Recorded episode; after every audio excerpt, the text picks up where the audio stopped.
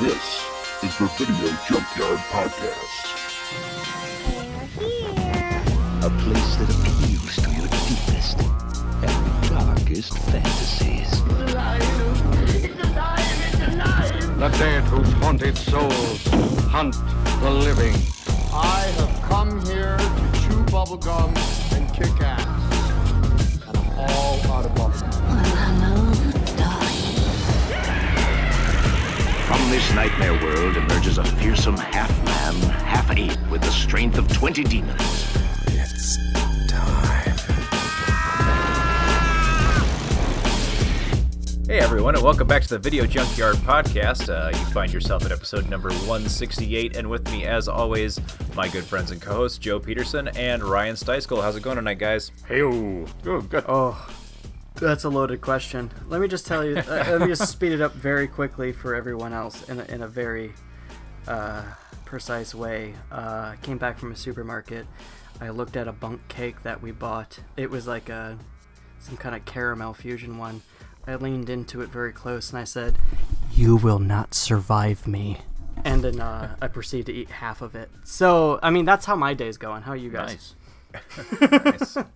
well, that's better. I guess better than my day, but I, I don't have too much to complain about today. But No, no. It- I, I'm, I'm noticing now that I'm back teaching again. Um, I'm just tired. 'Cause yeah, I have to stand up and talk in front of people again, and it's I, I I'm glad to be back doing it, but I'm kind of out of practice. So yeah. I actually had a fairly good day today, and uh, for like the most like boring and old guy reasons, like my kids uh, are are in school now, so like I have about double the amount of free time in a day, and I actually got a lot of stuff done today. Got a lot of work done for like the first time in a week, and it was kind of piling up on me. So I was like, Yeah. it just like. So yeah, you get this like I could breathe a little bit from under the pile of stuff I've been trying to do. So, so yeah, that's uh, my boring good day, I guess. But I can appreciate that. I don't have kids yet, so like when you guys tell me these things, like I truly appreciate the days that I do have before it happens. yeah, yeah. well, I even no matter how many people warn you, it's it's even more so that like you know, once you do have kids, it's like Yeah. your time is not your own anymore. no, it's not. And and there's those projects too that require you know a lot of time like writing or something like that where it's it's hard to write for 15 minutes, right? At least for me it is. I need a block to kind of focus in on something. right, you just kind of hit your stride by 15 minutes, if even. Like that's Jesus. Right. So when when I only have like, oh, I got 30 minutes to work on something, like that's barely enough to even get into anything. Oh god, And it takes that- me thirty minutes yeah. to maybe pick up. Like I'll sit in the room because I have technically a studio in, in the back of our apartment. It will take me thirty minutes after staring at the thing to finally go like, yeah, I think I might want to fill up my water dish to get started painting. yeah. like if you that 15 far. minutes is about the gauge that I use to like what and it's been a long time since I've sat down and actually written, but like that's the gauge to I use about that amount of time to say like am I going to be writing today or is it just not going to be working for me today? Like I'll know by that point. Like okay, I'm either going to get Yeah. into it then or you know, I might as well go do something else cuz it's just not going to be today. Like uh, that's, Yeah, I had that last week sometime. I think Yeah. on Wednesday. I told Sharon, my partner, when she came home, like, "What'd you do today?" I'm gonna be straight up and honest with you. I had full intentions on doing something, but there's a lot of shit going on right now, and I decided to, to just binge watch some DVD show I have in my art room. Yeah. I'm not gonna lie. Yeah, and I do feel like the, the non-artsy people out there, the non, you know, non-creative. That sounds so rude when you say that to people because it's not that people aren't creative. Creative people are creative in different ways. Or I mean, whatever, people but- who take the time to create a thing. I know, yeah. It's it's a lot. It's a lot to do something. You know, when people say like, "God, I wish I was creative," you, I stop feeling like that sense of like weird kind of bashfulness, but less like, nope, nope, it's warranted. This is very fucking hard to do. It takes a lot of energy to try to make something. And God, Yeah. whether or not it even gets recognized is another thing. But the fact that you even did it for yourself is very rewarding. It's like, yeah, it looks like shit, sounds like shit, whatever shit, but fuck, I did it. That's my time. I spent it. I fucking did it. Uh, I'll take it. I'll take whatever compliment you want to dish out to me.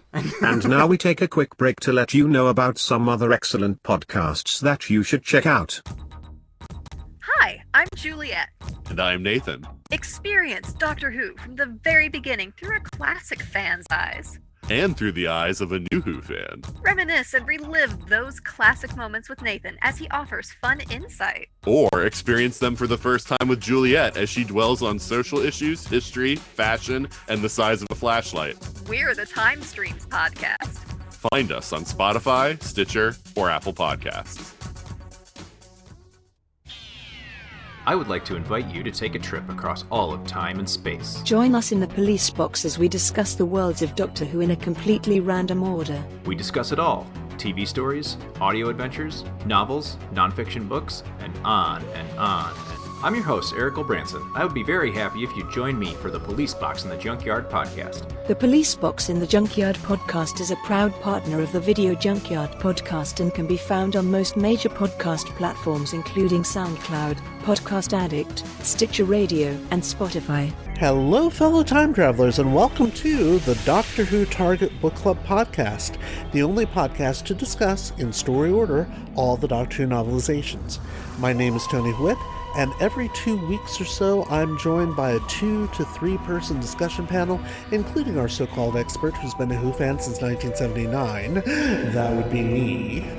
We also get the views of intermediate, casual, and novice fans who either have never seen the show or who have never read these books until these podcasts, including Dalton Hughes and Allison Fitz-Seyfried. You can find us on iTunes, Stitcher, Spotify, or wherever you find good podcasts or even ones like ours. You're listening to the Video Junkyard Podcast. Enjoy your travels.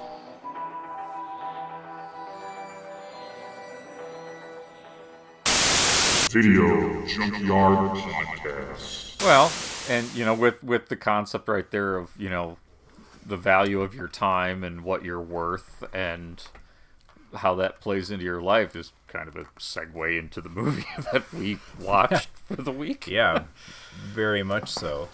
Oh, and yeah, this week we, uh, well, with, with the help from you, the listener, if you were one of the listeners that voted in our David Cronenberg poll, helped us to select this movie. And uh, today we selected uh, the 2012 David Cronenberg film Cosmopolis. Show me my car.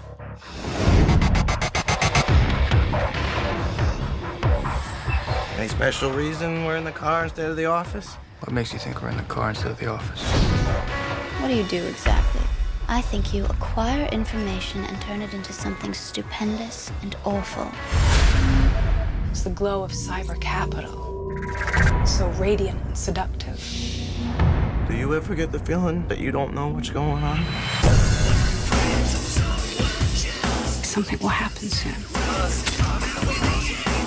The situation isn't stable. I know. I'm losing money by the ton. Hundreds of millions. There is someone who's prepared to kill you. My personal fortune is in ruins, and there's been a credible threat on my life.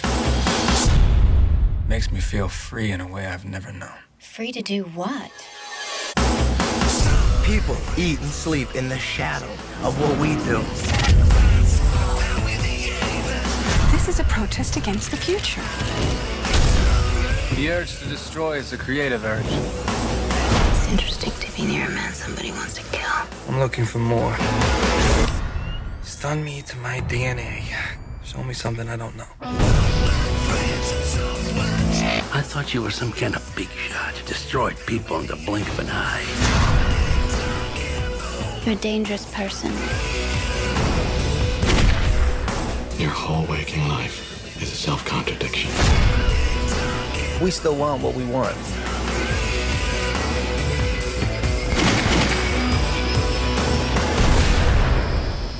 Everything in our lives has brought us to this moment. And uh, yeah, so the second part of our David Cronenberg special. So uh, last week we watched or we watched and talked about the Dead Zone, and so this is kind of like two. It's not quite bookends on his career, but we're talking like early David Cronenberg stuff with the Dead Zone, and here we're talking something more recent. So 2012 isn't as recent as it sounds to me, but it yeah, still a more recent movie. But I mean, it's like Um, within ten years. Ooh, that's a yeah, yeah. That's a gross Weird, thing to right? say. That's what I Yeah. meant when I said that. Yeah, it sounds a lot more recent than it is. Throw it out. I abandon this instantly. I don't like this. That's just uh, old guy speak right there. But Had had any um, had any of you heard of this one or seen it prior? No. I this has been one that kind of has been sitting on the back of my I, I wanted to see this at one point and I, I totally forgot it existed. But like this was a kind of a a resurgence or kind of a renaissance of David Cronenberg's movies. He had a lot of success with The History of Violence and Eastern Promises. Um, I, I believe some award nominations and like he, he became a very like visible filmmaker all of a sudden. And I, I had already been a fan even prior to those movies coming out, but I was kind of enjoying. I really enjoyed those two movies, and they're kind of different than his like old kind of horror sci-fi stuff, but still kind of thematically uh, kind of fit into you know where David Cronenberg sits in the in um, topically. And uh, so yeah, this I saw trailers for this. Um, I kn- knew it was a big deal because it had the Twilight kid in it. Uh, and they're like, oh, I don't want to, you know, all these people kind of like talking about like, oh, I don't, I don't want to watch a serious movie with him in it. The guy, da da da da da, whatever. Um, it being kind of a controversial casting choice for for Cronenberg and um, I kind of made note of like, hey, I want to see that movie. I've really been enjoying, you know, this run of films that he's done, and uh, then it kind of fell off the radar, and then I totally forgot it existed, by at some point until it popped up on Tubi. I think when we were looking to see what David Cronenberg films were available free streaming, because we do try to try to stick to the free streaming material, so it's easy for all the listeners to to kind of watch along with us, but uh, Cosmopolis popped up. It ended up on the poll. I think there were four Cronenberg films, and we were picking two, so we had to narrow it down. And uh, yeah, you guys helped us pick this one. I will say this is the weirdest um, Bruce Wayne uh, prequel I have ever watched, but it definitely makes a lot of sense. It, going it could work as that. It actually it's could. so good. Like the end of this leads it to be a really different take, but yeah. Yeah, I really want. I've been sitting on that joke for a while, and clearly it was not going to be one that was going to sit for very long because two, Yeah. 2012, who would have fucking guessed in 20. I Twelve. what that year he it was 21. Ten years. Yeah, he was going to be. If you think about it, the 21 is 12 backwards, so, you know, whatever. Well, Eric, I, Oh, I, it is. No, I'm I know what It you, is fucking mind blown. I, I know what you mean about like how Robert Pattinson, you know, had this kind of stigma around him for a while. I didn't have any interest in seeing him because I only knew of him as the guy in the Twilight movies, and I had absolutely Yeah. no desire to see those either. So, I just yeah, he he hates it. well, and so, he hated I- doing I the movies at the time. And I started so- hearing more people say, "Actually, no, he's a really good actor. You should see him in other stuff." And I'd never, I'd never heard of Cosmopolis before the suggestion, and I consider myself a Cronenberg fan, but that's that is obviously proven wrong. Um, but yeah, so this is maybe the third or fourth movie I've seen him in now, and I'm I'm always impressed. Uh, like I, I'm a big Yeah. fan of The Lighthouse.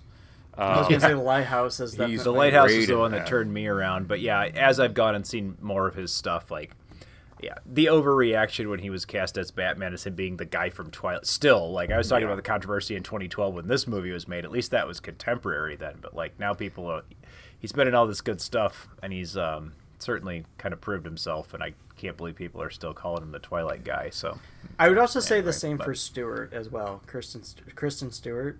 Uh, Yeah. she's actually a phenomenal actress, and the, it depends on the role that she gets.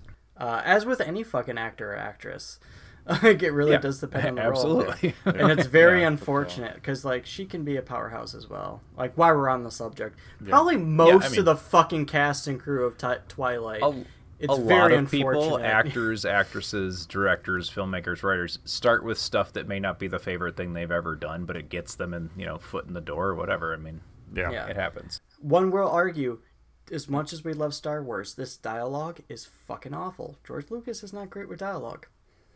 yeah. And that's what I'm just I'm But just how- using that as an example of like what we feel is right isn't always. So Well, how would okay, I'm gonna stop going in that realm. Yeah, how would we even move on. summarize this one? I mean, I don't know. I read a bunch of summaries before, during, and after Well, watching this one, and I'm still I'll- like, ah.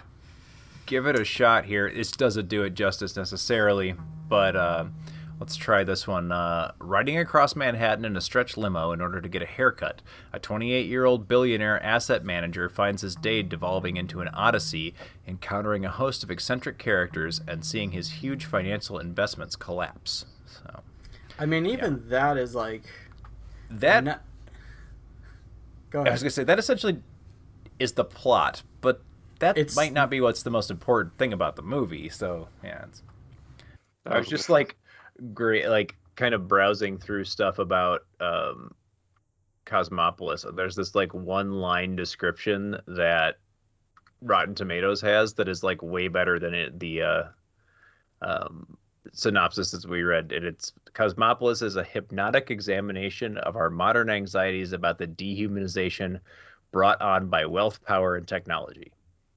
That seems about well, accurate. Yeah. That actually summed up the movie for real instead of like dwelling it on did. what the like the plot devices of it like, like so Yeah.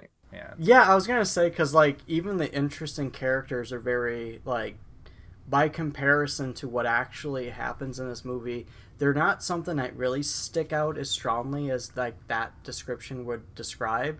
Nor is the destination, nor is even the conflict of him losing money. Like that whole thing in itself is so briefly kind of mentioned, like you kind of know that it's happening, but not. It's not on the forefront of your mind. It really feels like you're watching a rich dude in his like limousine just go about his day but it doesn't go very well. But not even he really deals with it. But I, I think even as this day starts, as we find the character at the beginning of the movie, and- and in the character's uh, name is Eric Packer, I believe, because Mhm. yeah, they call him Packer, and I kept giggling a little bit because of Cannibal the Musical. Mhm. But um, it's uh, the when we even when we meet him, I think it's it's very evident from the the get go that this guy's kind of fallen apart. Oh yeah, definitely. Um, so it, it's not really a day in the life kind of thing. Like this is like the worst day. Like it's it's a seminal day of like he's he's questioning literally everything from the, the I think the first conversation we get in the limo uh, with him is with his um, oh I don't know what you would call him um, Jay Baruchel's character. Uh, he was like the head of cybersecurity or tech Mhm. tech or something for the company. Uh, so you're getting something like right ab- that's very like work related, but like he's he's pushing this guy in a way like bullying him in a way that and then this is like his partner from the startup like i don't know you get a whole lot of information dumped on you really quickly about who these people are but also they're they're talking about not only information and the markets and all this kind of stuff that's above my head anyway Yeah. uh, but they also then they dive into like kind of like the essence of knowledge and how do we know like these things and it's like whoa this movie is gonna be rough. Well, like, I like from the get-go. This this movie kind of, and this is from my anime back background, but this feels like one of those like like sci-fi animes where they unload like either some kind of pseudoscience or pseudo um, physics slash philosophy dialogue like the way they deliver it is so like straightforward and like at you that you don't quite comprehend what the fuck they're trying to say right away.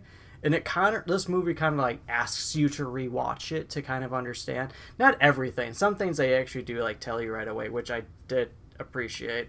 But uh, a lot of other things where it's just like this feels more like gibberish um, and i don't really care to fucking see whether or not it's true.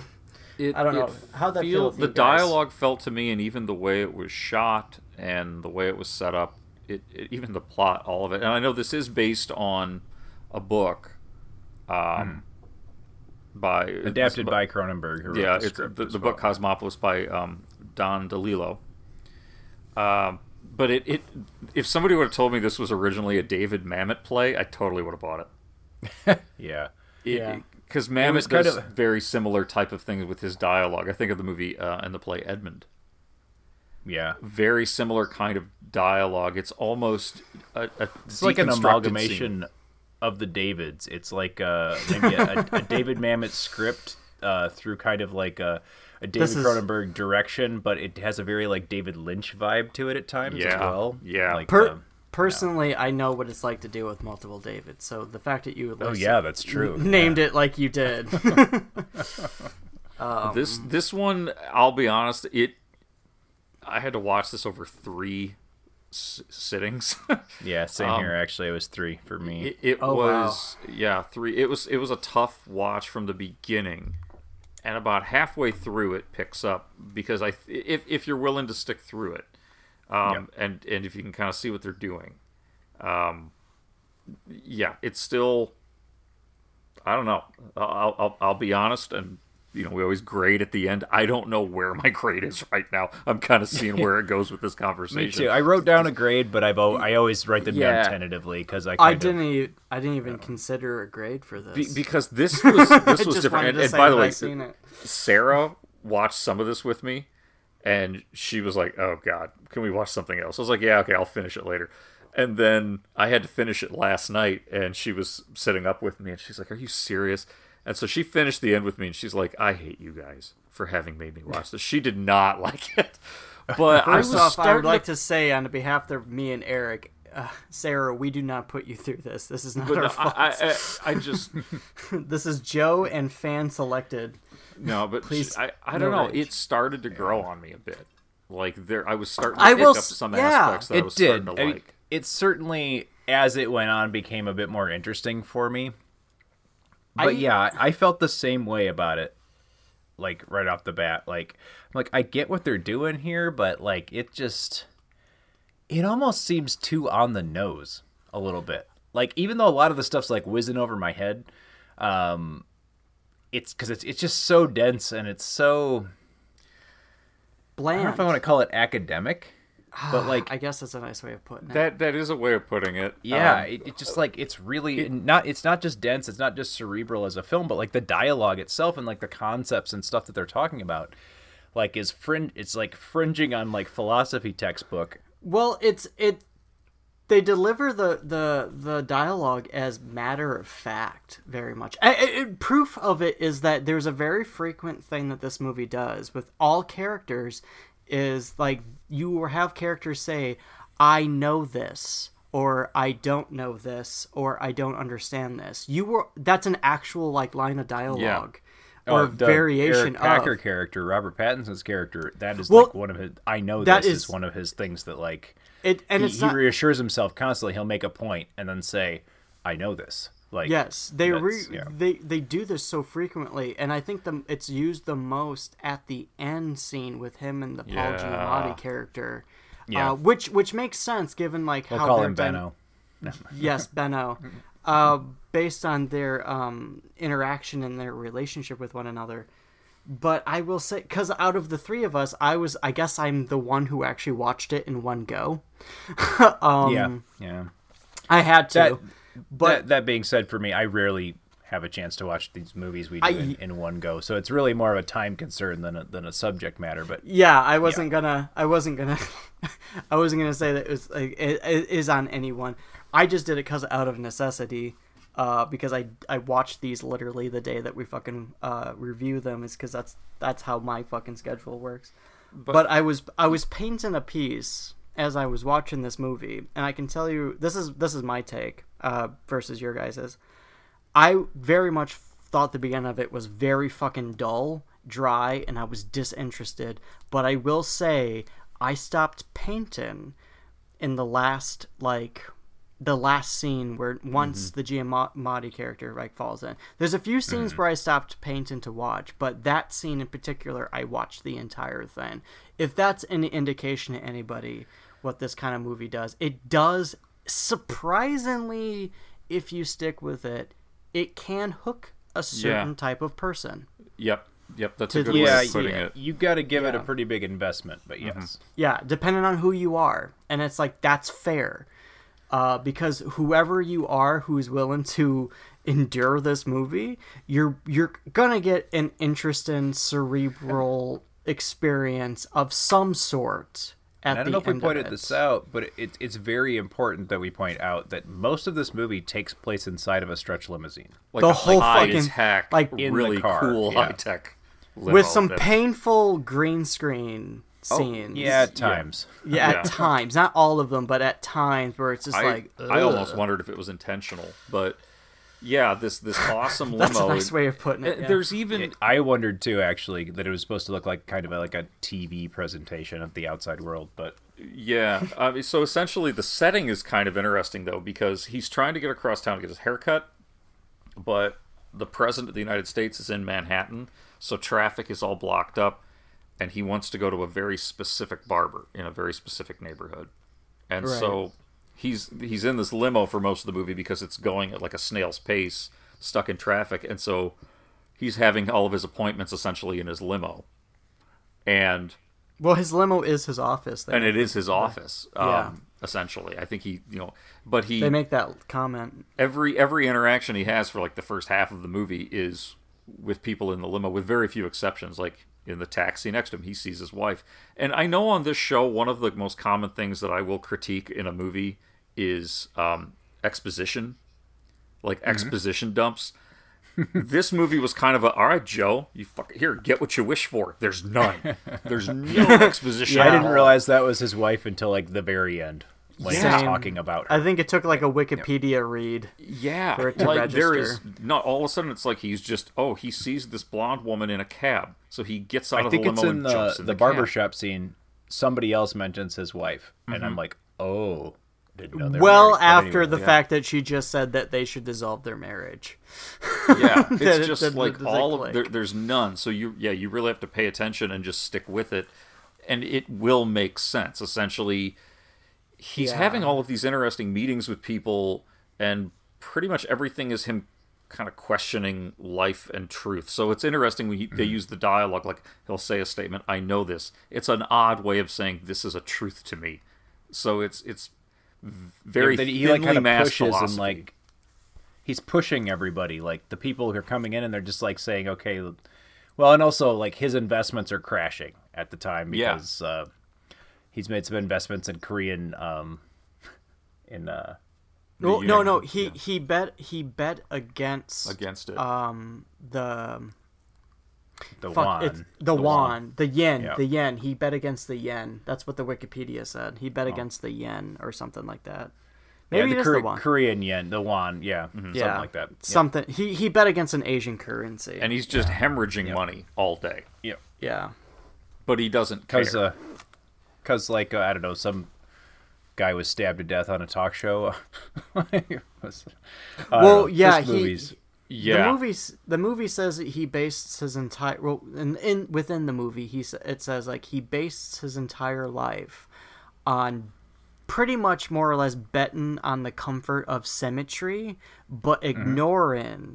The fact that asymmetry also exists within nature. Well, that's his big his big thing that he's Yeah. questioning because all of a sudden his symmetry is falling apart. And Literally, all they show it's it, all over yeah. this film. Um, the that his you know his expecting or understanding the system, controlling the system, is all cracking. Like everything, his entire like philosophy is cracking down the middle because he he is not giving enough respect to the asymmetrical nature or nature of nature, I guess, or like anything. Um, that is addressed in pretty much every scene, right down to the most literal one where he is uh, he gets a daily medical exam, and Yeah. uh, during his Oh, the prostate exam portion of that. Um, which is an uncomfortable scene, and I'll get back to like something with Cron- one of other Cronenberg films. Um, but he is diagnosed, or the, his, the doctor just mentions. He is not even diagnose. Yeah, he diagnosed. It's not a doesn't- doesn't. He just like mentions right out, but like, oh, well, your prostate, it feels like it's asymmetrical. And he's like, uh, he says, "Wh- what does that mean? And the doctor doesn't really answer, and it's like something that's like all of a sudden plaguing his mind because this asymmetry thing, Mhm. not only is it like making his world kind of fall apart and all of his, um, his you know all this money that he's losing, but now all of a sudden it, there's a health concern there as well, and that word keeps coming back, or the asymmetry of, you know, Well, um, it really st- everything. Well, they mention it later on in the movie when he's getting his hair cut. Like the barber who used to cut his ha- his dad's hair brings up that his dad more or less died from a terminal illness very Mhm. young. Mhm. And so the idea of why he is so health conscious is, is this movie Mm-hmm. Mhm. does actually do a good job of kind of telling you why these things exist if you pay attention. It's Yeah. not Yep. hiding it. If you're like willing to wait for the answers. they Yeah. do come up. They do tell Yeah. you them, and it, Yeah. one of the things is like it does tell you if you wait. Like he's like this because he dealt with a tra- a childhood trauma of his dad dying from a terminal disease um, that they did not catch right away. And the idea of it being prostate cancer, as a lot of people know, if you don't get diagnosed at the right time, that's 100% fatal. So like like that idea of like maybe maybe his dad died of prostate cancer, uh, and the idea of him constantly getting checkups, real really much like formed him. But it doesn't change the fact that this character is self-destructive Yeah. um, and he doesn't really acknowledge his self-destructiveness, which is further a metaphor for this idea of the 1% versus 99% because this movie came out around the same time as the occupy wall street situation Yeah, sure did. And Yep. there's a lot, Um, of there's a lot of that in there. in the movie. yeah and there's a lot of that in the movie with this idea of like the people who are super successful are just that they are imperfect people and even they themselves believe their own uh, mytholo- myth- mythology sorry mm-hmm. mythology mm-hmm. about themselves. And hence the whole narrative of like wh- where they see something as asymmetrical in nature being like a horrid a problem an issue whatever. And to be told by a demented character i'm jumping ahead here to that it's like that's fucking normal. That's fine. It doesn't mean anything. Mm-hmm. Is a big example of like this whole movie deals with imbalances and people being unable to either recognize or deal with those imbalances Mhm. and that is plays very much in this 99 versus 1% situation as well I- Um, I there's a lot in that fucking one sentence There, I really Oh, yeah. like a lot. Sorry. There are so many loaded sentences. there was in this, no yeah. way to Yeah. fucking talk about that without like saying any of that apparently that's how this movie is in the long run It, it took me a while to get into it. It took me a while to catch on with the dialogue and how, like, what are they really trying to say. And then it, it hit me about halfway through that I think it was actually the barbershop scene, which is an awesome scene. Mm-hmm. which I'll is the scene that. would do it yeah. Is it it was the barber they're, they're, he's telling stories about his cab. Yeah. And he begins every sentence with i loved my cab. Again Yeah. it's like it almost feels like a mammoth thing. But it that and then he would go into what he would do and why but it, it's that's kind of where i started realizing like the, the dialogue here is essentially just deconstructing every scene in a movie like this or every scene in a movie the, the whole film to me felt kind of like a, a really deconstructed typical hero's journey Yeah, You know? Odyssey. And Yeah, it's an that makes odyssey. Of- yep. Yeah. and Yeah, you know absolutely. he it it but it's so like i said just so deconstructed. Like even the the um the the back and forth dialogue with paul giamatti at the end where essentially okay now he's at the villain face to face with them. And the way they're exchanging lines you, the what they're saying to each other in essence is said in every movie where you've got a hero that's facing off with a villain. Uh, Yep. but in this case they're just using very odd they're just not the conventional ways of asking those They're they're breaking it down. Yeah. Like they're breaking down that that relationship or that that yeah, conflict between them. And they're, you know, you could say they're over explaining or they're over diving into like the motives and the things that are driving each of these characters, but it's kind of what makes it a beautiful scene. Honestly, like if, if you're not gonna sit through this whole movie, I would recommend going to that and maybe we need to talk about some other stuff before we get to the end, but Yeah. going to that end scene and, and watching that because I think that's worth it. yeah But- well the, the the barbershop scene is is really barbershop's good good too, too. Um, well, speaking of the barbershop and the haircut, like that was one of my early obsessions in this movie is like trying to figure out like, okay, so what's the haircut all about in this movie? And I'm like, it, my first impression of like what what he's talking about, like why why is he obsessing over this? Well, first of all, because his life's falling apart. Like he's obsessing. He's trying to figure out why is everything falling apart. Why can't I predict what's going on? I've been so successful to the point where I'm this young billionaire at being able to predict and see everything that's happening. How is it falling apart? What have I not looked at? Um, my initial concept of the haircut itself is that it was a symbol of uh, his his privilege, like uh, because you know no matter what walls are put up, like he's got to get to the specific place to get his hair cut, which seems like something trivial. It's not like his hair is long or out of control or uh, you know anything like that. It's just something he's perseverating on doing. He feels like doing, and he's got to do it. But once you actually get to the barber shop, you realize that this is actually a, a very important part of his life. Yeah. like, this is something different from. It's it's not exactly what I thought it was at first. I thought it was kind of a spoiled brat's Yeah. fit. It's not a But it- preferred barber or stylist. This It's was a- going back to his childhood, This is to a his touchstone. father, to an Yeah. old family friend. You know, like It's a it's a going back to f- uh, familiarity in in time of crisis. It's Yeah. like the one aspect of what is left of his childhood, his connection to his father. Yeah, you're right. Well, and he's kind of going there seeking answers too.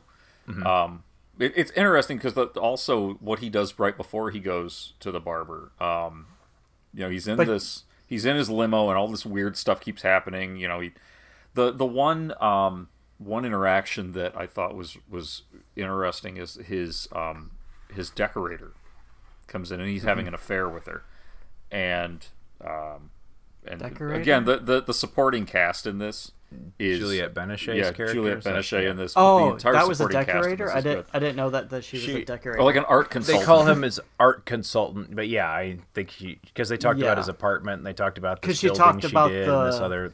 the Rothko and everything. Yeah, That's- she mentioned this painting for Oh, sale, he- and he said, "No, I want the entire, the entire Chapel. thing. I want the entire Chapel, yeah. chapel. I He's want gonna all buy of the it. chapel, I'm yeah. going to put it all in my apartment, and if I don't have room, I'll make room."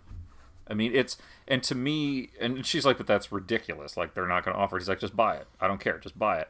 And it's showing how he he's he's willing to lose all this money. He's throwing it away because he's finding out it's meaningless. Mhm. You know, and so as he you know in his life or whatever, it's like this kind of surrounding internal struggle. himself with things that he feels has value maybe when yeah, Yeah. l- doesn't see the things that he has as, as having that value anymore but but all Well, these here's- different people that come in and then and then they drive through the riots and uh, you know the, the vehicle gets pretty beat up and pretty trashed. And then he gets pied in the face yeah which well, is a his weird vehicle, scene the vehicle. Going back to the riot thing, the vehicle originally, when asked like, "Why do you ride in a limousine?" Because it it matches just like every other limousine.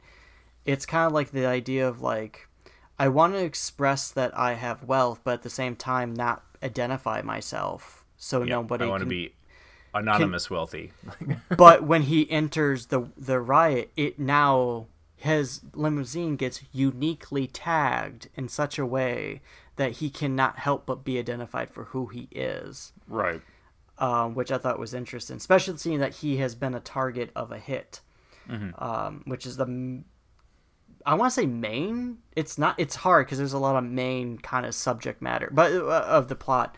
But it is a it is a thing. Um. But with that, like, you brought up earlier the concept. Well, first off, uh, the barbershop scene I wanted to mention. He he actually didn't even finish his haircut.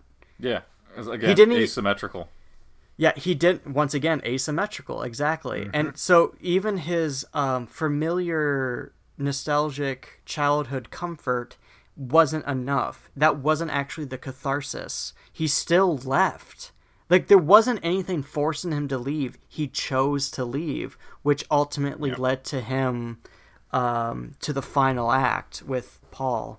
Uh, or the disgrun- the the the hitman, the disgruntled Mm-hmm. employee, not intentionally, but just that it did lead there.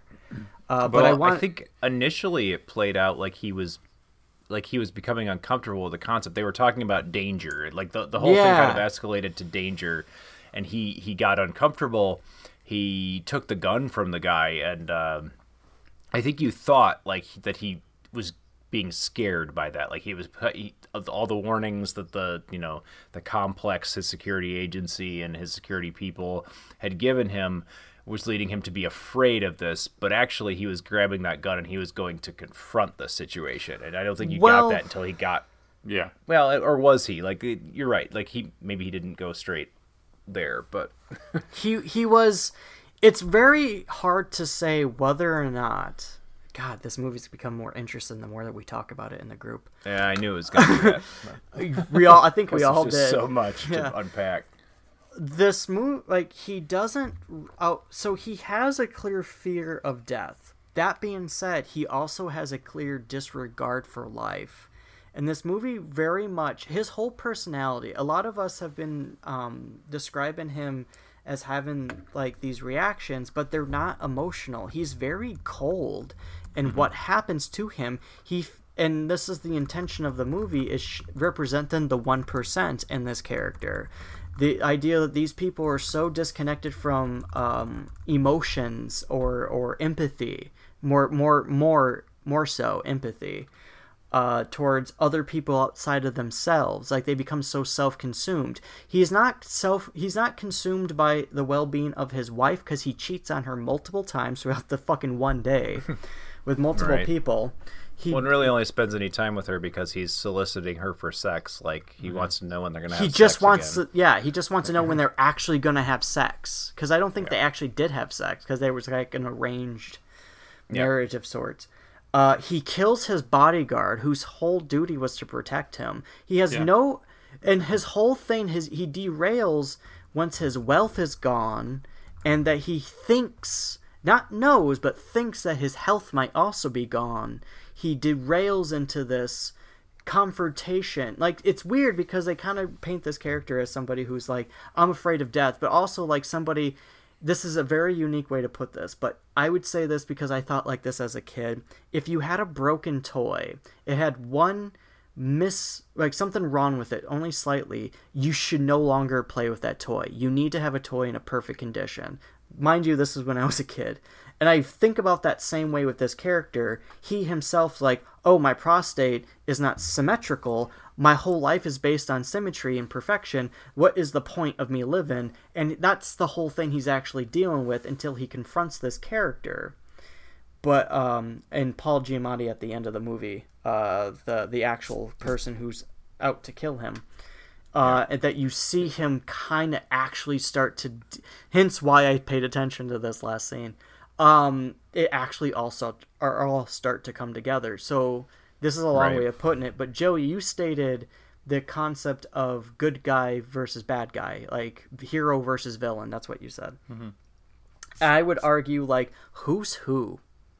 Yeah. Well, just with the focus on Pattinson throughout the movie. Pro- protagonist versus vi- protagonist versus antagonist. Yeah. hero. Yes, That's why I was like we're going with like the hero's journey, Yeah. odyssey type thing. Right. You're you're in on his journey, whether he's quote unquote a hero or not. Right. He's certainly Yeah. the hero of this narrative in in a way. The, he's the protagonist. The one we're following. Yeah.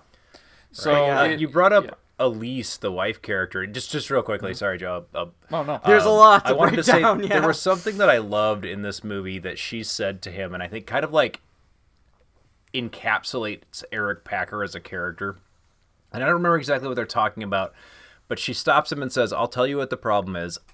I don't know how to be indifferent. I can't master this, and it makes me susceptible to pain. In other words, it hurts." And Pattinson kind of shrugs it like, or Packer kind of shrugs it off. Um, not only is that an incredible line, and I like personally relate with that, like a like big time. Yeah. Um, it also describes like why she can't be with him as a person. Like that is Oh, we yeah, are never going to work out because this is you. I don't know how to be indifferent. You are indifference. And I think that's what his change is throughout. We talk about asymmetry, but there's also this this idea of indifference. He is playing the middle the whole way, like and and I think when he starts to feel something on one side or the other is when he kind of lands in. Well, that's a very good like observation towards like going towards that one percent. Then the idea of these are people who don't actually have a direction. This is me pointing out like modern day like corporations who make these tweets that in support of a group after the fact mm-hmm. is the idea of like you don't actually choose inside unless it benefits you financially in some way or b- benefits you in mm-hmm. general. Like I am very much indifferent until I know which side I need to strategically choose in order for me to stay relevant, to stay wealthy, to say so forth. Holy shit, Eric. Keep going. Sorry. And Joe, you were gonna. I kind of cut you off. Sorry. When I... Oh, um, I I don't remember, but that's fine. Sorry. No, it's okay. I got really no, excited there. I, one of the things I was going to bring up earlier is that, and we kind of briefly touched on it, but when he kills his chief of security, who's uh, the character Torval, played by Kevin Durand, who is Mhm. always good and stuff. Um, Yeah. it's it, it's really out of nowhere. It really is. But yeah. it, it fits I in again when you when you finish the movie at the end, everything kind of makes sense in a way, or it's easy to, to speculate, I should say. Um, that you know, are we to infer that he he killed his chief of security kind of on a whim because it it can't be from where he was going, so it had to be more like a because I'm not looking for security now. I'm I know that you know the, all of life is meaningless. Everything's meaningless. Um, right because it's this well, such also, a ultimately thing. the security was keeping him away from his goals i think whatever they may be like he had to go above that or beyond that so yeah so I think it's what I, I interpret it as one of those situations that he was just being once again like mindlessly self-destructive because he feels like because there's something slightly wrong with him in his world what's the point of everything else? Like he's just being like once i guess i'm leaning towards that like 1% kind of meta uh i don't want to say metaphysical that's not accurate.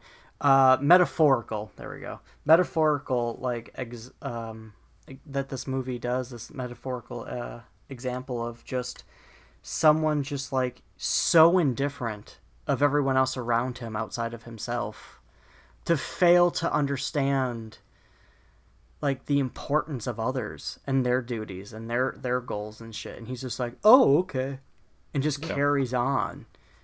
Like this is what makes you deserve to die. Because that was the one dude who was actually kind of if you think about it that was the dude keeping him in the car the Yeah. entire time. That was the guy informing him when he was in danger and he had he didn't care about the information that that character was always given him. That character was always given up to date information on like the quote unquote credible threat uh, as he's described. Mm-hmm.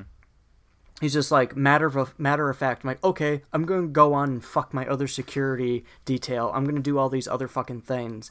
And not actually care. This one person did killed him with indifference and then resulted in him falling inevitably into the sinkhole that is um the credible threat at the end of the movie. Yeah, I thought the it was an interesting touch regarding the um, the Torval's gun that it had this voice imprint. yeah. It was I, I think if he would have just you know grabbed his gun and, and shot him that, that was I don't know it was an extra layer of like trust. And person yeah and like personal like it was his own personal code Yeah. that yeah and and so it was just kind of I don't know that that struck me. It was like him killing him in the first place, and then they put this extra layer of of that on it. I don't know. There, there's a couple of things like that in this movie where they they take that extra step, and it I really hits and, and but I don't really know why exactly. Like I said, it's up for discussion. It's up for debate.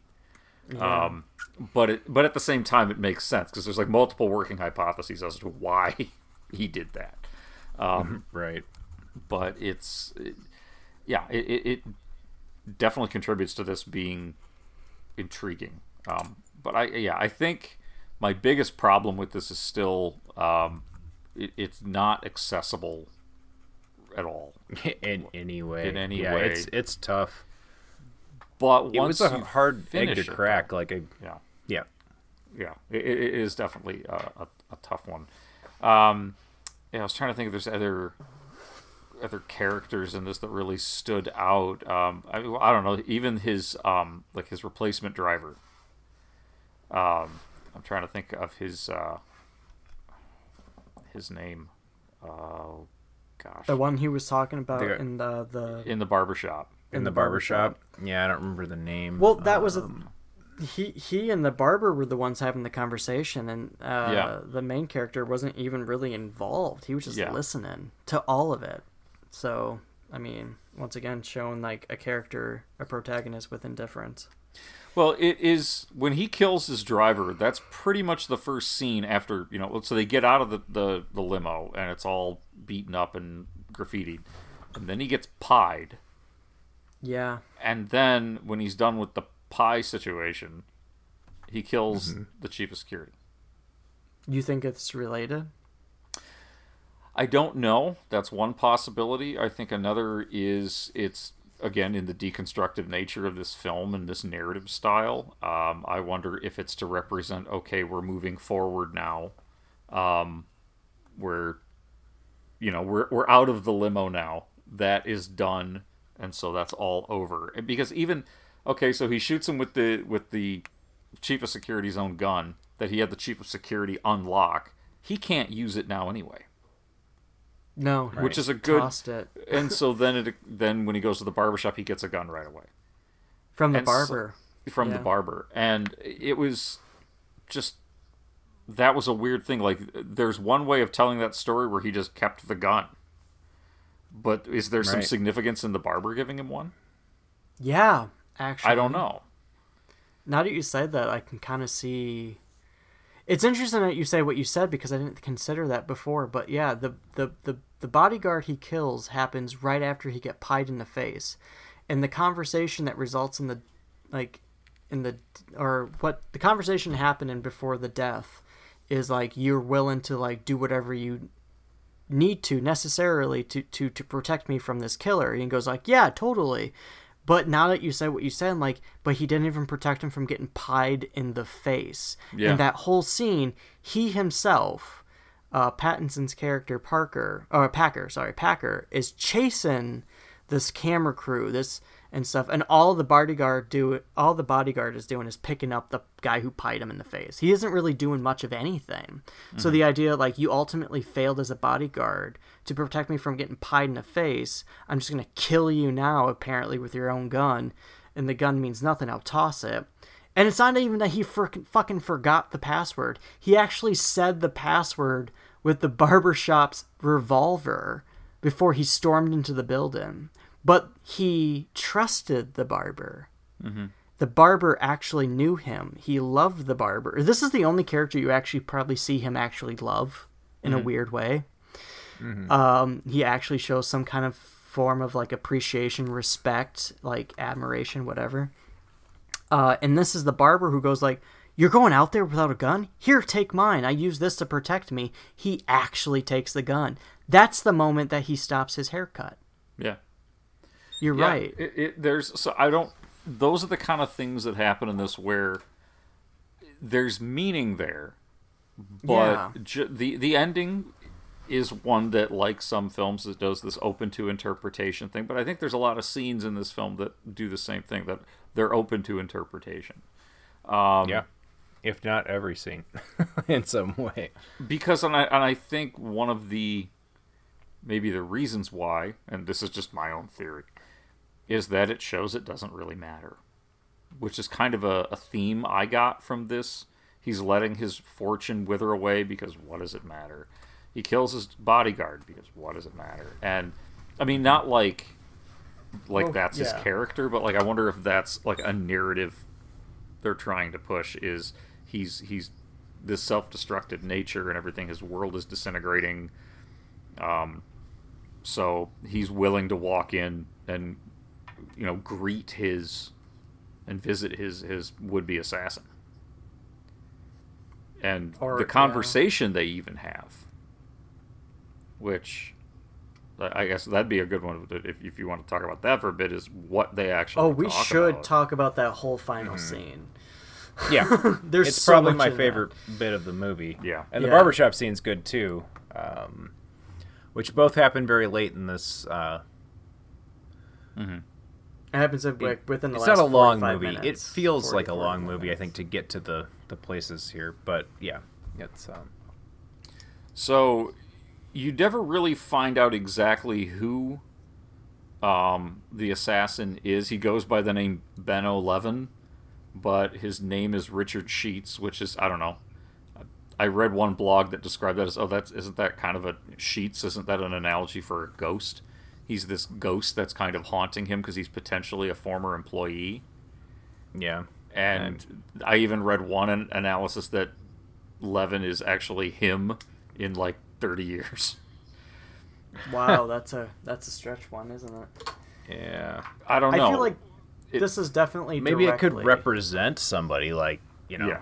Yeah. when when you don't got it anymore you know like he he's a young billionaire and uh, he is impervious until this one you know day he wakes up and makes a bad call and now he's questioning everything about his life down to his health and everything based on the fact that he didn't see this coming and yeah i could see you, you read it like not literally it's him and some but, but like that he sees him you know a potentiality uh, or, or potential him you know later in life i could see that. Well, Well, when they you they brought make that the- up with the age.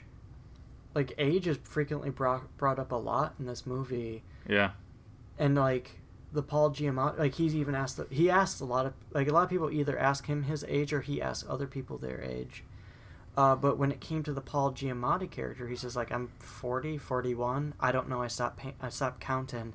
But the only other person I can think of that he asked that said that their age was 40 was that one the the first woman that he had an affair with Mhm. in the car. And she's like, "Yeah, I'm I'm in my 40s." Or Mhm. something like that. And There, there's a something. line when okay, there's, there's a lot in that conversation at, with with sheets at the end. Yeah. Where it's something about like, uh, you know, I'm I'm gonna just sit here and or you're gonna kill me or something, and he's like, "Do you have to?" And he's like, "I have to, otherwise I'm not me." Or you're not Yeah. you. I'm not Something- anything. Yeah, I'm not anything. It's kind of like because I'm your future. And that's why I was wondering, like, are they really pulling that? I don't know, but it it it is a the way the dialogue is delivered is strange, but it's intriguing. Oh, the, I- strange throughout the movie. I Mhm. think that's one of the things that reminded me of like David Lynch in this movie. Like it just Yeah, when it's you guys said not this the was way Cronenberg- that people really talk. Yeah, I felt like this was Mario Lynch. Yeah, like, it's it's definitely like played up, and it's all for a purpose. Like it's you know they they're trying to make a point, obviously, but yeah, it's it's definitely. well, You mentioned David Mamet too. That there's definitely some some of that in his work as well. Yeah. Well, I I would see it as now that you said that you said it kind of got me thinking like I would argue that um Sheets' character is not necessarily representation of his future, but more so a person who he also stepped on, like aka the fucking bodyguard or, Mhm. or his wife, or literally everyone else who he just disregards. Sheets is like, you stole my identity to feed your own, like you have done everyone else, but I am deciding to reclaim my identity by ending yours. Mm-hmm. That is the only thing that I can hold on to. I have lost my mental health, and I am aware of this. Or to say how he says, I know this. Mm-hmm. Um, and the idea, I, I wouldn't argue that he is he is the uh, future, but the consequence. Who decides to like show him like you are not the fucking center of the universe. There are other people in this, and I am one of them and I'm just unhinged enough to believe. Like he points out, like uh, Packer frequently points out, like you only do this as a reaction because you see other people fucking do it. Like trying to take away once again his individual uh, Sheets' individual choice. She- Sheets' individuality once again trying to strip it from him to like he doesn't even care that he's being threatened necessarily he's just kind of like trying to understand quote unquote the logic of it. And by the way, this kind of goes out to people who feel like logic is the only way to go about life. Grow the fuck up. Because I know a lot of those fucking people who are near the same age as me who feel like logic is the way to go. Stop being a goddamn teenager. You need to understand that emotions are equally part of your life. Get a fucking part of your emotions, not just yours, but other people around you. It's important to fucking actual be to actually be a fully functional human being and adult. There's a reason poetry's made. Anyways, that's my fucking side.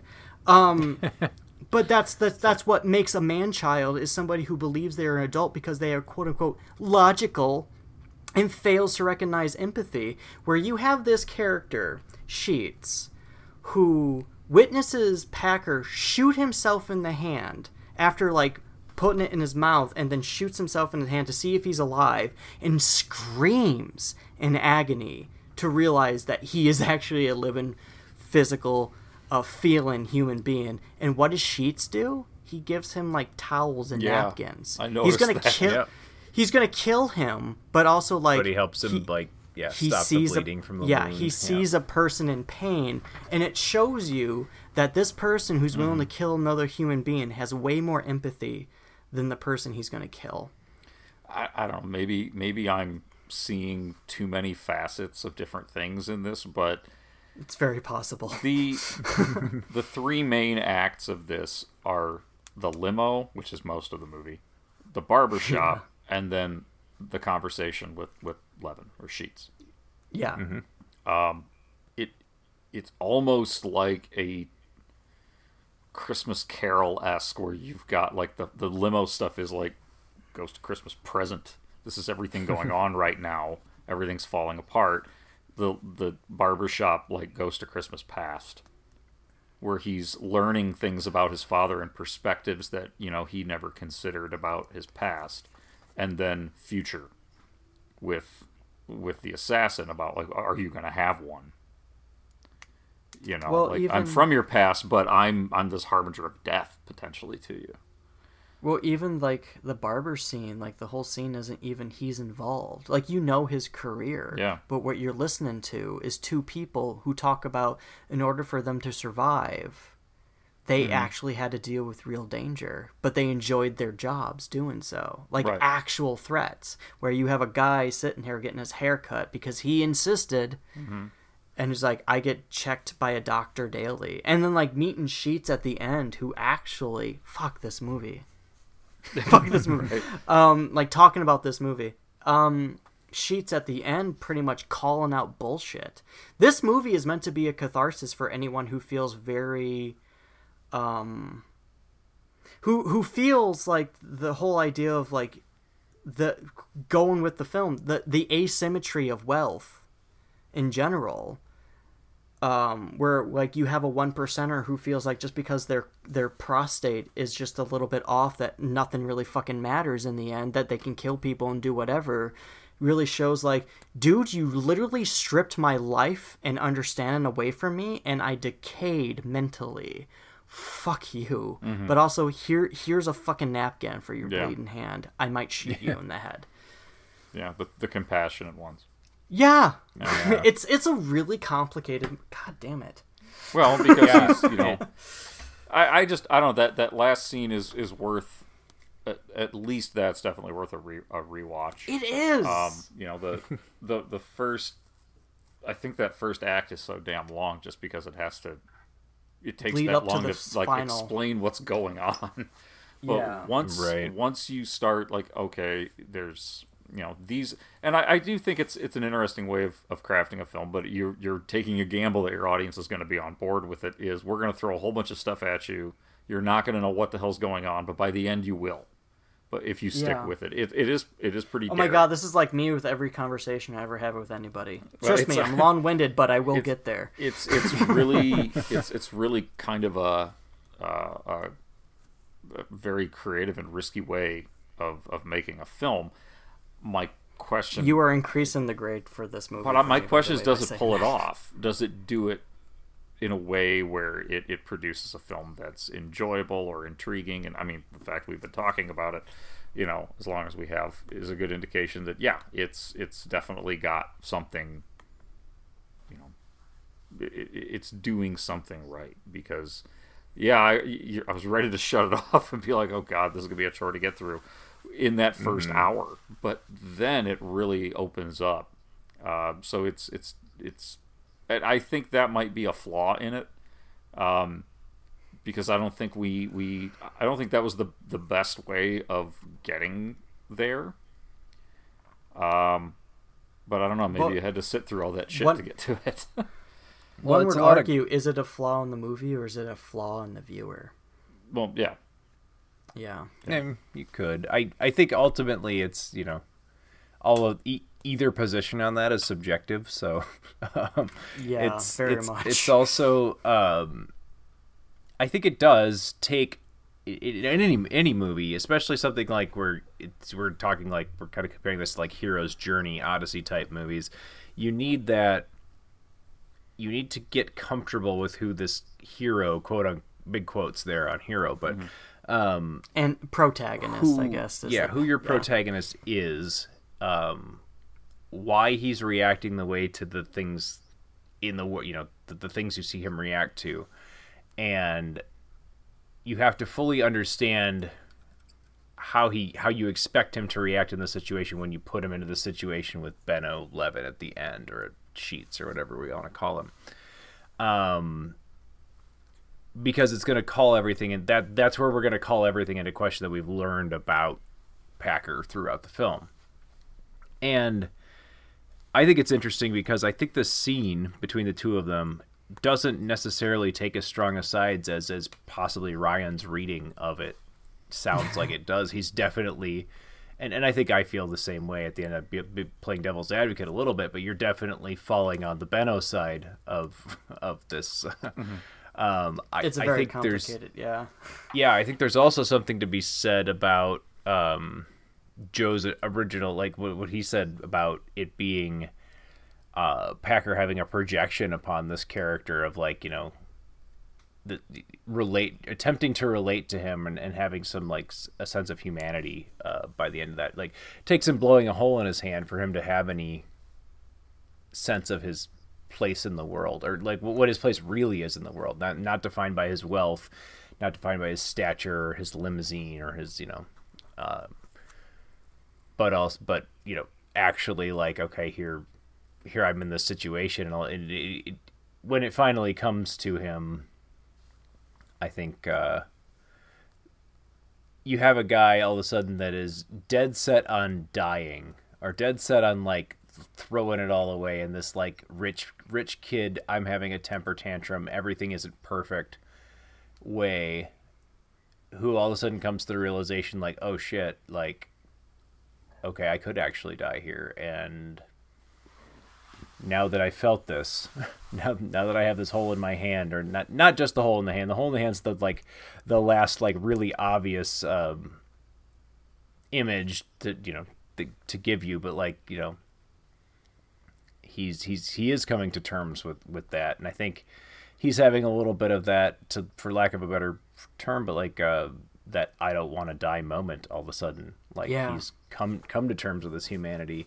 I think his would-be assassin kind of catches on to that as well and i think that explains the the dressing of the wound. I don't think it changes the fact that Well, we never would we don't know what at happens the at the end and when he's holding the gun, he himself can't stop viewing his his object of desire in which to like murder this non-human. Can't help but see now see his target as a human as well. Mhm. Like the struggle there. Yeah, he goes into the bathroom and Mm-hmm. you know they. I, I did like, by the way. I just wanted to, to throw this one note out that um, the the last set of the movie, which is Benno's apartment, Sheets' apartment, um, is Benno Sheets, yeah. is definitely it, it, that was the the most familiar Cronenberg thing about the whole movie. yeah, that was like I you almost expected his roommate to be Seth Brundle. you know, it's just like a pod over in the corner, you know. Um, the, it it just had that that look to it. Um, Yeah. and there was also the conversation uh, that they kept having, or that that uh, Packer was trying to have about the gun, about Benno's gun. It's got Oh, it- like- it- like yeah. what kind of? I've never seen a gun like that. What what is it? Why do you have all that extra stuff on it? All the stuff on the rail. He Um, refers it to as imaginary. what does it gun. do yeah. yeah. that's that was something I wasn't sure how to interpret, but it definitely meant something. Well, he also like every time that Benno was saying like his self-righteous views, uh, Packer, justifiably so, um, listed like, dude, you clearly don't care about other people. You just said so. You just told me that you were willing to kill other people in the park because you can't stand listen to their banter, them being together or you being alone or whatever it is. But then f- turn around and say that you're killing me be- for other people. Like you don't care about people. Like, Mhm. don't fucking lie to me. So Yeah. it's like a weird like dynamic of neither of these fucking broken people actually have a true conviction. Um, but that being said, uh, why I can't help but wonder about that one analysis I read that suggested that it's some kind of representation of your future self. Oh. Because they seem. I mean, even down to the fact that he's like, I have an I have an asymmetrical prostate. So do I. I feel like that's somebody going too literal. That's my personal It, take. it But I'm may- not may- saying it could it be. can't It could be. Yeah. I just. I, Yeah, I- It's one of those that got stuck in the craw, and now I'm like, eh, maybe. Yeah. I do think in like a very like thematic way. I that's not a that's not a false reading. Yeah, Uh, yeah, I I don't would think like that, too. literally is it supposed to be the character like later. I don't know. I don't know. Nothing in this Yeah. movie's that literal, right? That Right. that's a weird way of saying like these two antagonists actually have a commonality. I would I would approach it like they're, they actually, if anything, these two have, despite how much they either hate or fear one another, they probably have the most in common. hmm Yeah, that's, the way I would interpret it. But yeah, that, I think that's what inspired that analysis. Yeah. is Yeah. they have so much in common that and, and it is almost like a, a guidance especially how sheets guides him through what his you know like what he's been looking at wrong. You've been so focusing on you know looking for perfect symmetry you've been ignoring the little blips as he calls them the the things Mhm. that make it asymmetrical you've been ignoring the patterns in those You should have listened to your prostate. Is I think is going to yeah, be the and he said your bumper prostate was trying. Your a, the anything. asymmetry of your prostate was trying to tell you that, and you weren't listening. Yeah. Can Um, we have an official like video junkyard bumper sticker that says like "Listen to your prostate"? Your prostate. To your prostate. yeah, maybe like a prostate cancer awareness month. Something we'll throw those out. To and people. look look for November, folks. That's right. Yeah. But uh, um, well, we should probably. There's. I mean, Yeah. we could talk. We could like break down theories. And there's a lot of things that are open to interpretation in this film throughout this entire film. Um, but And we we should probably try to wrap this up. um, do you, either of you guys have any like final thoughts or something we didn't touch on? Um, and then, uh, yeah, let's get to grading this thing. Well, um, I, as I said before, it's not accessible. This is a hard one to get into, and I think you also have to be in a certain mood, or Yeah. frame of mind, or state of mind to watch this. Um, Yeah. It does require some patience and a lot of paying attention, which.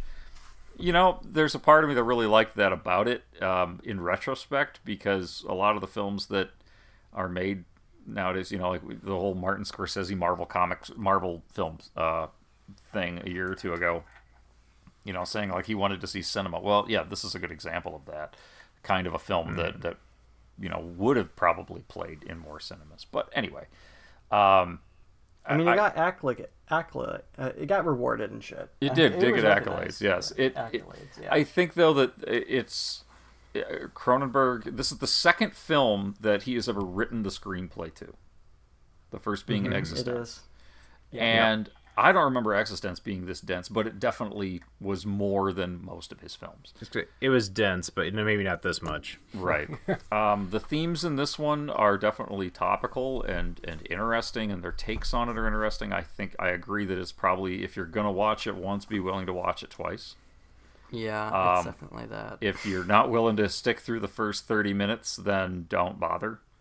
Um, if you're willing to go a little further, though, it does reward in the end with some really fantastic performances by Giamatti. Uh, Pattinson's really good in this. For as weird Yep. as he is and as bizarre as this movie is, he's actually really good.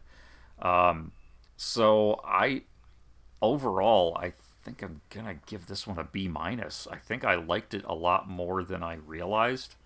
Um, I really, Yeah. this is what I needed to do was really digest it. This is a movie you need to digest. Um, Yes, it is. It's it's not going to just. It's not going to be an amusement park. It's one you're going to have to really sit and, and think about. This is the kind of movie that you would have walked out of the theater with somebody and go, I don't know what that was about. We need to go have a drink and talk about it. So Mhm. I'll give it I'll give it demo points for that, but I'm going to go with a B minus. Ryan, what do you think? Um, well, the natural, uh, you know, the the catch slogan for a lot of us in these interviews is, "I'm going to repeat a lot of the same things that Joe just said." um, but no, That's I what we think do. it is. It's it's crazy. It's almost as if we all get along. um, no, it's one of those things where I agree. Where this is a movie that is, it's not for everyone. This is not a movie for if anyone just wants like a straightforward thing. If you are somebody who likes an attempt at some kind of um, like s- it's a cerebral movie in a way that it's not too overly done, but just enough to kind of get you thinking. I would say it's like a inner and like an in between uh, intellectual film, and like you can have these deep, meaningful conversations philosophically from it. It does a very good job at clearly from this fucking review from us. Uh, inciting that in one's people, it's very rewarding in that sense, but it's not too alienating. Um, if if you're somebody who's used to fucking way more cryptic fucking shit, um, that's definitely where my bias comes in. Uh, that's not me a brag. That's not me bragging. That's just me stumbling across shit, going like, I have no idea what the fuck is going on. um, uh, that's just a mistake on my part. but um, with comparing it to those films, but this one I think is a good way to kind of start for somebody who is thinking that they are they want to explore like the deep artistic philosophical exploration of film this is a good um, uh, medium stepping post into that. Like it will tell you what it's kind of more or less talking about, but still leave you with enough to have these dialogues. Um, it is definitely an exploration, clearly, of uh, financial uh, inequality. Uh, that's definitely like there's a reason that Cronenberg made this movie in the time that he did. Um, I find it very fascinating. It's a Cronenberg movie based on what I know as a very young millennial what Cronenberg is typically referred to as. like I didn't I expected more body horror than I than what I got. uh, I did not expect my brain to be the body horror uh, at the end of this. Um, so good on him for uh, expressing some diversity to go outside of what he's typically known for. This is actually my first full Cronenberg movie. Funny enough for all of you uh, based on whom I I'm fucking friends with on this fucking podcast. um, well, you watched The Dead Zone last week, so second, right? You know what? Yeah, you're right. Uh, but I don't really consider that a Cronenberg movie. I consider it as a Cronenberg got stuck with the fucking bill at the end of the day movie.